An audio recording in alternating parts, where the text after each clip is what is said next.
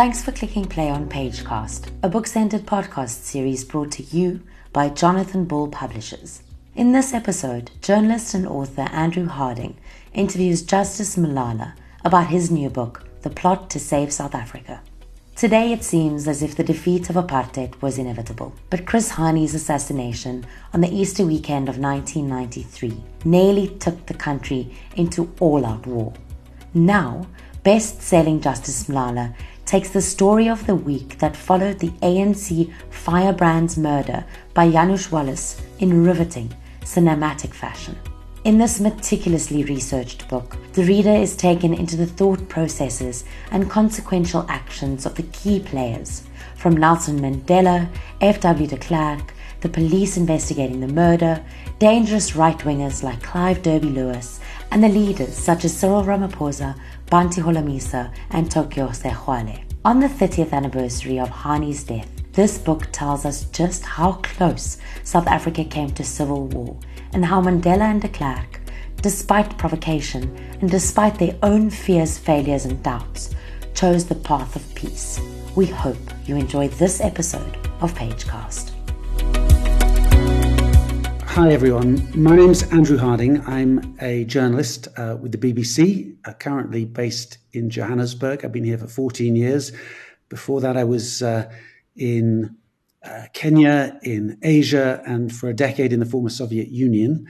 Um, I'm also a, a, writer and author of a book about Somalia, one set here in South Africa, and another coming up uh, about Ukraine. Um, I am very fortunate to have good friend and wonderful colleague and journalist Justice Malala here to chat to. In fact, he's not here, he's in New York. Justice, if you don't know him, is and has been for some time one of South Africa's foremost columnists, journalists, and authority, really, on the struggles that, particularly the political struggles that South Africa has been going through for, for, for some years now. Uh, he's chronicled that in a series of columns on television and elsewhere, and in his book, uh, We Have Now Begun Our Descent. But he has chosen now for his next book, his new book, to talk about something from the past, from 30 years ago, in fact, and a week that very nearly destroyed South Africa's very difficult transition from apartheid to democracy back in 1993. A week in which a huge amount happened and a huge amount didn't happen. Stuff that could easily have, as I say, plunged this country into civil war. And justice, I guess, my first question is could, could you give us a, a little bit of a summary of what that week was and what happened and what didn't happen? Sure. Thanks so much, Andrew. I am really looking forward to your book. I'm a great admirer of your work uh, for a very long time. So it's a great pleasure for me to be with you here and to to talk a bit about my book. But I really look forward to to hearing more and reading uh, about your upcoming book uh, after two excellent books that you've you've released. Um, the the week of 10th April was was one of those where a country stands at the edge and and and one which for South Africa in 1993 was was really pivotal for its future. What hap- what had happened was that Nelson Mandela had been released from prison in February 1990 um, the liberation movements, the ANC, PAC, SACP, AZAPO, and others had been unbanned by F.W. de Klerk on uh, February 2, 1990. Uh, the negotiations had started haltingly in March that year. The armed struggle by the ANC had been suspended in late uh, 1990. But the negotiations were mired in controversy and in stops and starts. These men, and it was largely men, only the ANC uh, had had women delegates mainly. Um, um, they would meet and there'd be agreements and they would fall apart. Uh, in 1992, there was a massive massacre of people in Sebokeng. Uh, the ANC walked out of those negotiations. Uh, there had been other stops and starts.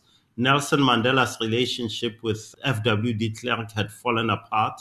And so, outside of the negotiations themselves, thousands of people were dying in political violence. Um, um, thousands of people were caught up in attacks, sinister attacks, by what we know now to have been government sponsored attacks on communities, instigation of fights or differences between, for example, IFP supporting hostel dwellers and, and communities in townships like Sebokeng.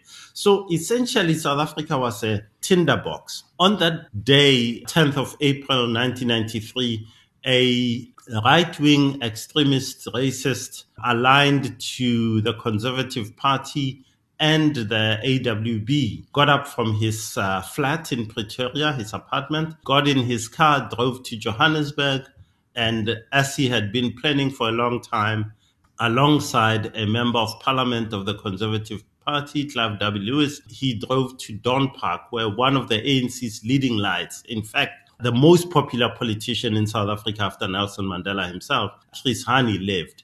He had staked him out in the past, had done so for months. He went to his house, saw him uh, walk out, get in his car, drive to the local mall, buy a newspaper, and drive back to his house. He took a, a shortcut, went to the house, waited for him. As Chris Hani got out of his car, he followed him into his yard and said, Mr. Hani, when Chris Hani turned around, his 13 year old daughter was standing at the door. Uh, Janusz Waluś shot him twice on his chest and shot him twice in the head, and Chris Hani died. The intent of the assassins was to spark racial warfare, uh, to spark riots and protests on such an unprecedented scale that the army would step in uh, would get rid of civilian rule, or rather white civilian rule, essentially get rid of F.W. de Klerk and his cabinet, declare a state of emergency, basically reset South Africa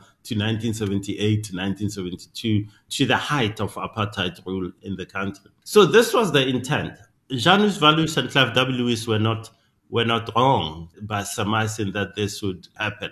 Within minutes, within hours of that happening, South Africa was engulfed by protests by angry young people who said, What happens now when our hero is murdered in this manner? What is the meaning of negotiations? Many ANC leaders were saying, We can't go on in this in this kind of fashion, and maybe it's time to uh, stop negotiating. It's time to go back, perhaps, to war, to armed conflict. And let me come in there, Justice, just to explain to people who, who may feel that this is a, a work of history and, and very detailed, which it is. And it's incredibly detailed research that you've done to bring all these threads together. But you need to know, people listening to this, that it reads like a movie script. It is done hour by hour, minute by minute reconstructed from all these different perspectives in a very, very dramatic way. And so it, lear- it wears its learning lightly in a sense, although it also not just focuses on the murder itself and the aftermath, but also, I, I think, another key moment that came, was it six or seven days later? Uh, possibly three days later, Mandela's speech. In fact, there were a number of speeches, and people get confused. But there was another key moment after the killing when it seemed that Mandela himself and his extraordinary power and charisma, and above all, leadership, seemed to, to turn the tide away from the threat of civil war. T- tell us a bit about. Yes, thank you. Uh, uh, absolutely. Um, just a, a segue. Um, thank you for that comment about how the story is told. You're absolutely right. I wanted to write a piece of history, but I was there as well. It was my first day as a journalist in the newsroom at the Star. I was a cadet. I'd been in a classroom. It used to be a very rigorous journalism reporting program. So you'd sit downstairs um, in the classroom and write and write and write. Every day you did some writing, a lot of writing, in fact. It was um, fantastic piece of journalism training. And because it was Easter weekend and so many of the senior journalists went off to their uh, families, weekend hideaways. Nelson Mandela was had left Johannesburg, was in Qunu that weekend. F.W. de Klerk was at his grandmother's farm in the Karoo, uh, and so forth. So a huge number of people had left town. Uh, Chris Hani himself had said to his three bodyguards, look, guys, there won't be any work. Just go home and see your families. And there's a very moving moment about Mandela out in the countryside, learning about the death of a man who was almost like a son to him, very, very close Absolutely. to Chris Hani, and that he learnt of his death and then had to go outside almost immediately and meet a group of a visiting delegation. Yeah. And not betray because because of this i suppose what he'd absorbed in prison and you get into this later in the book the kind of self-discipline mm. uh, that he that he'd learned o- over the course of his life he didn't betray any emotions. He, he carried on with his duties. Yeah absolutely. Um you know this was the south africans who follow rugby. It was the border rugby team. And when mandela was in Qunu you know there'd always be people popping in and so forth. And this rugby team had decided we have to meet Mandela. So you have Mandela, he's sitting down, has just had breakfast, is working with someone who was helping him on his biography, uh, autobiography, Long Walk to Freedom. And he gets told, no, there are all these beefy men had just arrived in a kombi. And so he goes outside and starts greeting them and he's going, hello, how are you? And so forth. When the housekeeper comes outside and says, Mr. Mandela, you absolutely have to come to the phone.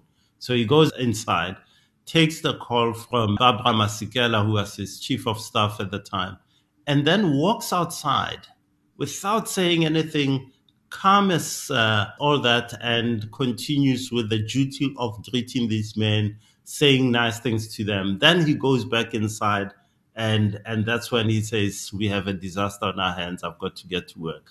But the key, the key thing I wanted to do was you know, I was taught history very badly as a kid at school. It was the most boring thing to read history. It was always what happened on the 10th uh, of blah, blah, blah.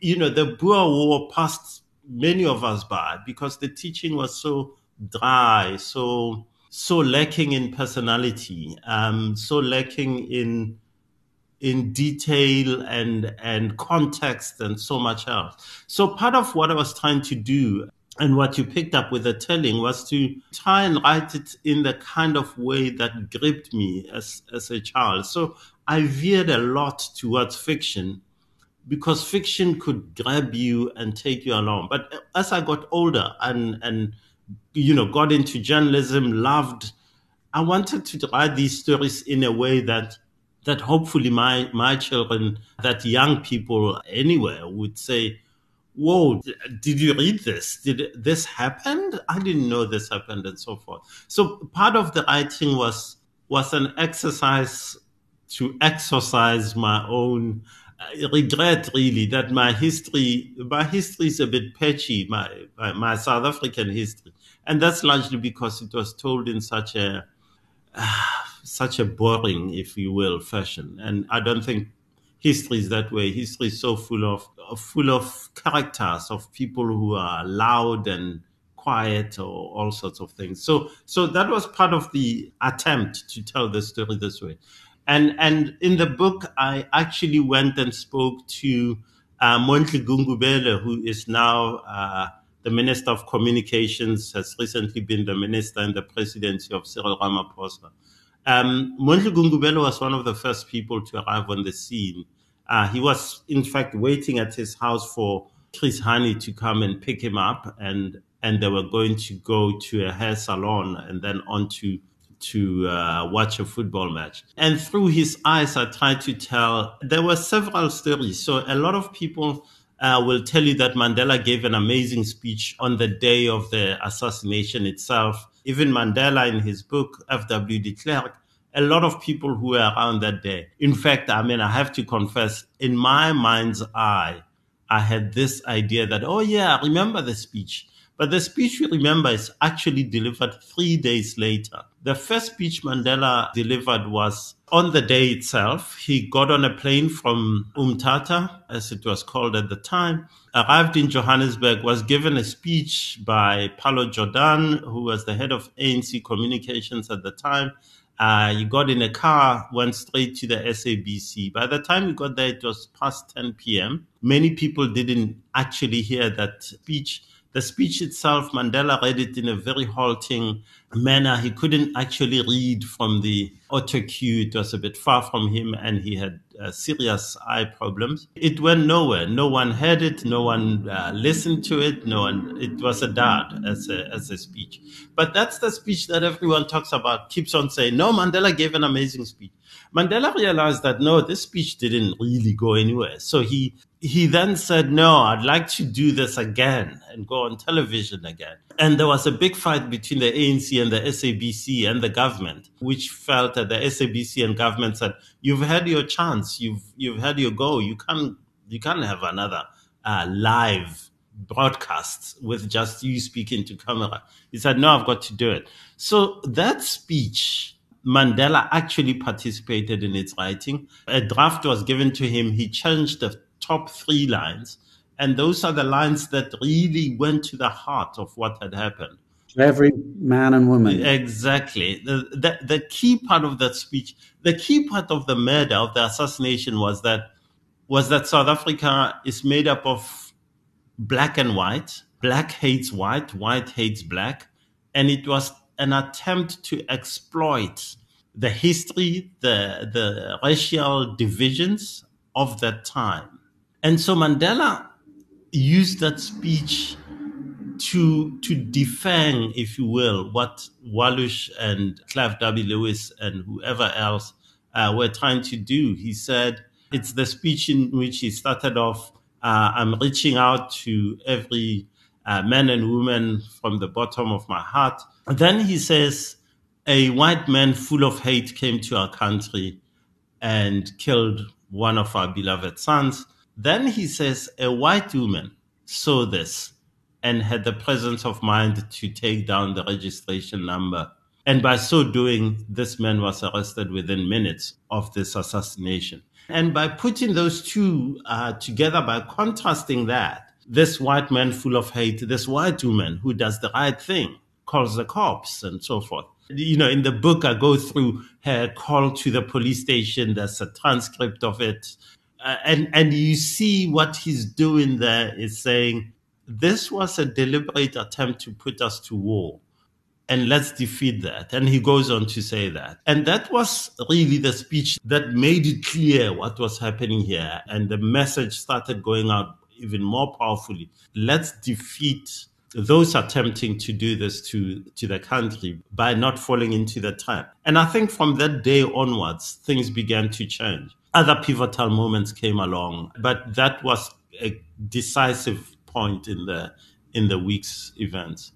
And what's fascinating as well in the structure of the book is that it, it, as well as being a drama and, and very cinematic, it, it also ends with, with a note of mystery because this was clearly something that was more than a lone gunman. We know there was one man behind him, but as you suggest very powerfully, and is clear, senior figures in the white minority government knew a lot more about this than was ever revealed. And in the process of, of sort of explaining that, you know, it's very clear the contrast between the sort of self assurance that Mandela displayed as a leader, particularly at the time when he, he, understood that there was so much anger, that that anger needed to be expressed. And if there was violence with that, that was also understandable and needed to be allowed to sort of run its course. Whereas de Klerk, on the other hand, just displayed such pettiness and such poor judgment about the moment and the stakes. Yeah. And then that leads you on to this idea that actually the cover up, the failure of, those involved in this plot to ever take responsibility or, or to ever admit to it. Yeah, look, there, there, are so many questions about the murder of Chris Hani, and, and those continue. We've never really, in my view, got to a proper investigation that once and for all, if that's possible, uh, in these things, answers these questions. The police investigation that I sort of detailed was very weird in itself. The security branch, which had been used against political opponents, was brought in. The case was essentially put together by uh, the case against Waluś and uh, Clive Derby-Lewis was put together by the security branch, and they were convicted and went to jail. Uh, we know Clive Derby-Lewis has died. Uh, Janusz Waluś is on parole, is out on parole now. But there are many, many other questions. The people around them behaved very, very suspiciously. Uh, there were many other questions raised by all sorts of other people. So the, the investigation is one element that remains a mystery. And I, I try to ask the questions. I don't have many of the answers. But if, if you probe and, and, and go into those questions, you begin to you sit there and say, oh, I'm not a conspiracy theorist, but really, this is damn suspicious. So, you know, the, the, the key question also remains why the Truth and Reconciliation Commission left so much of this as unfinished business. Whatever happened to the investigation of the TRC into this, it was never, there were, there was talk of reports uh, which I never uh, uh, got hold of that were done and really never went anywhere. So the questions are huge. But on the leadership issue with F.W. de Klerk and Nelson Mandela, it's extraordinary what happens to de Klerk in that week because his first act on the first day after the murder is one of actually amazing leadership that he he has this conversation with Mandela the two men agree that Mandela is the is the de facto president. Um, de Klerk cannot do anything. He admits that if I say anything, it, things will get worse. So he steps back, and that stepping back is significant. It's a significant leadership moment, in my view, that says, yes, I know my limitations. I know that I can't be the person here to do this. And then he starts panicking. Uh, he calls a meeting of the State Security Council. He goes on television and says Mandela has lost control of his followers. He displays an incredible sense of a failure of empathy uh, to understand that people are justifiably angry at what has happened. People are suspicious. He speaks the language of securitization, of control, control. You've got to control your people. Whereas Mandela says, what are you going to do? The most popular politician leader in South Africa has been murdered. And people, you can't say people must sit in their homes. Allow them to march, allow them to, to vent, to give show their emotion by going to marches, to commemorations, and so forth. You can't ban these things. Whereas de Klerk says you have to shut down on all these things. So you see the difference in the leadership. You see the differences in their outlook. And, and sadly for de Klerk, he becomes even more strident. And by the time the funeral happens, nine days later, the Democratic Party at the time in Parliament says it's Monday, Parliament is sitting, Chris Hani funeral is at 2 p.m. You need to cancel the sitting uh, or request the cancel the cancellation of the sitting of parliament so that we can, as a parliament, say we empathize. De Klerk says no. He goes to parliament and gives a speech in which he says Mandela has lost control and so forth and so forth. And it, I, I think it's one of the saddest times uh, the saddest displays of his leadership or lack of leadership in that week that he could not even find it in himself to be empathetic to the family, to himself, to the nation, to the many South Africans and people across the globe. Actually, it was you know there were there must have been 200 plus, 200,000 plus people in and around that stadium. But de saw it as just this rabid, violent uh, people and he basically walked away from leadership in that in that time. And the contrast between him at the beginning and him at the end of this week is is stark.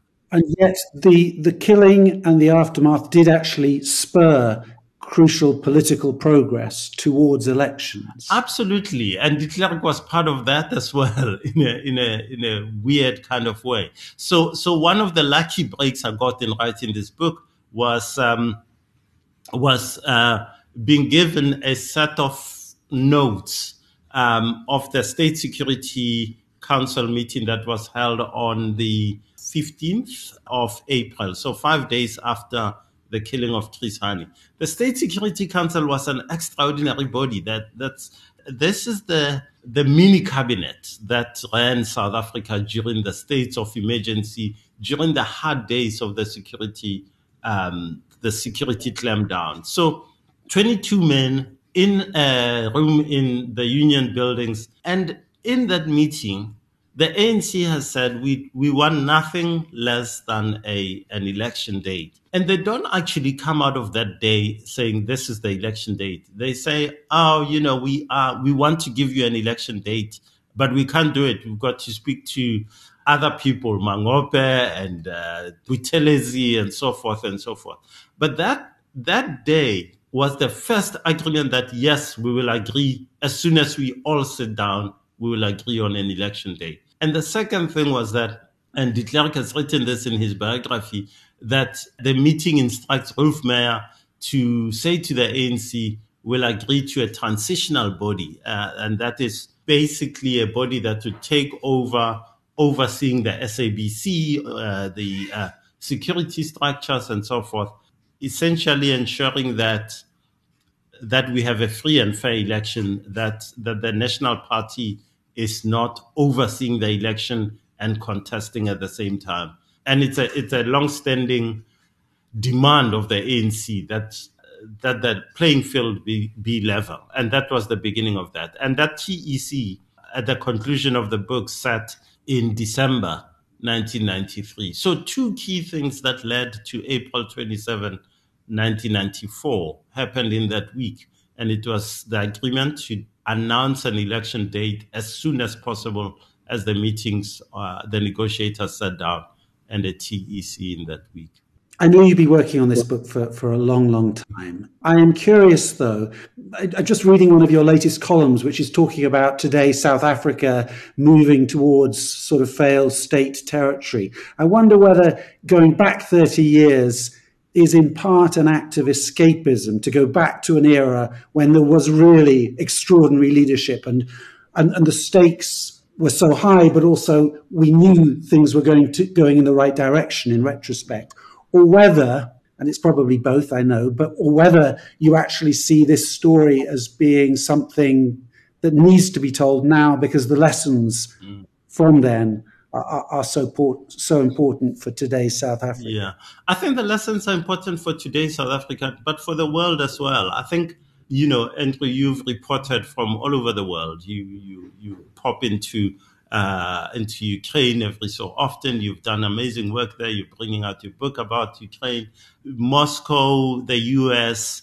I think these are the world is in a phase, in a period where where the divides are so huge and there is a certain level of despair about can we get through this? Can we uh, how does this pan out? And I think I think part of what happened in that week, part of the leadership that happened in that week, was the realization that that the divide can be so huge that it can destroy both sides of of the conflict. Um, and I think part of leadership is realizing that maybe it's time to work together to do this. There is an element of leadership in that week that that hasn't been written about and that I, I haven't emphasized enough. And that, that level of leadership was ordinary cops, ANC leaders in Gauteng now, uh, Johannesburg PWV area at the time, and uh, members of the National Peace Accord.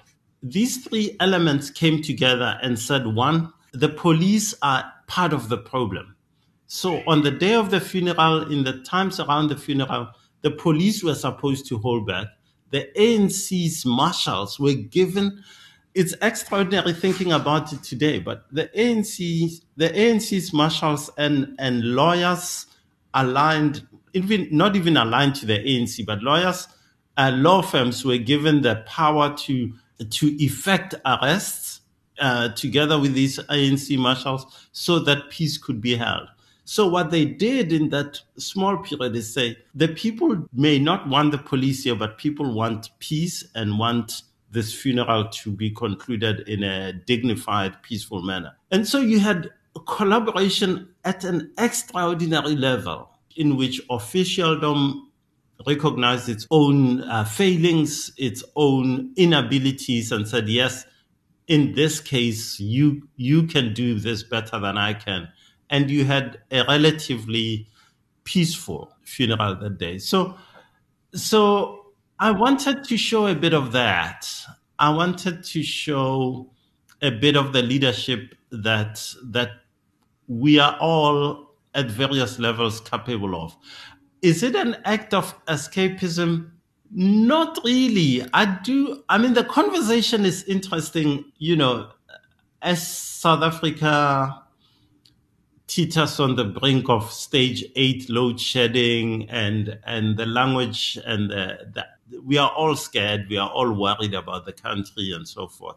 And and a lot of people are using the expression failed state. And you can't point fingers at them and say oh you're uh, you're a liar you're this and so forth. There is much that is wrong. But I think we can pull back from that. I still believe that there is the possibility to to change the reality that we're in. And I think I think in 1993, 1994, in that period, we changed we changed the course of history, and I'd like to believe that we can now as well. So I'd like to hold out this book as an example of what we of how wonderful and how amazing and how how innovative as a country we've been in the past, and that we should be proud of it, and that we can do it again so I think these stories need to be told for that reason primarily that we can do better um, and that this is not the end. We can still turn this thing around. The book is called The Plot to Save South Africa.